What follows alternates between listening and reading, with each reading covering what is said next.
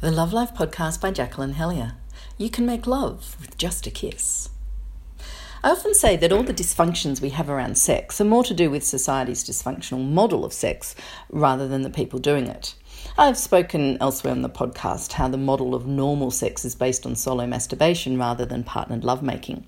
This makes it structured and linear, with success measured by action and performance rather than being free flowing and non linear, with success measured by feeling and connectedness.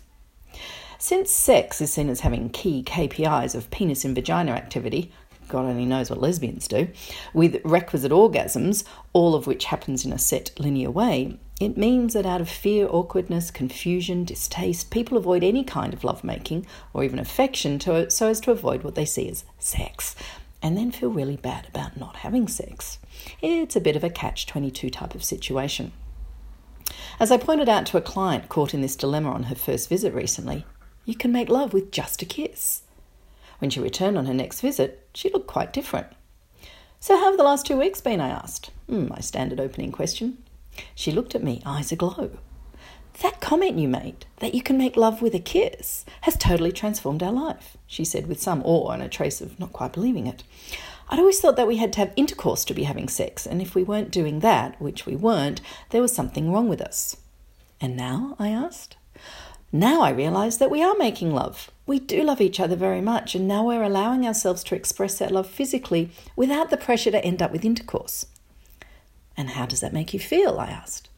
It's a relief, she said. Now we can be free to take our time without that awful pressure to do something that felt so awkward.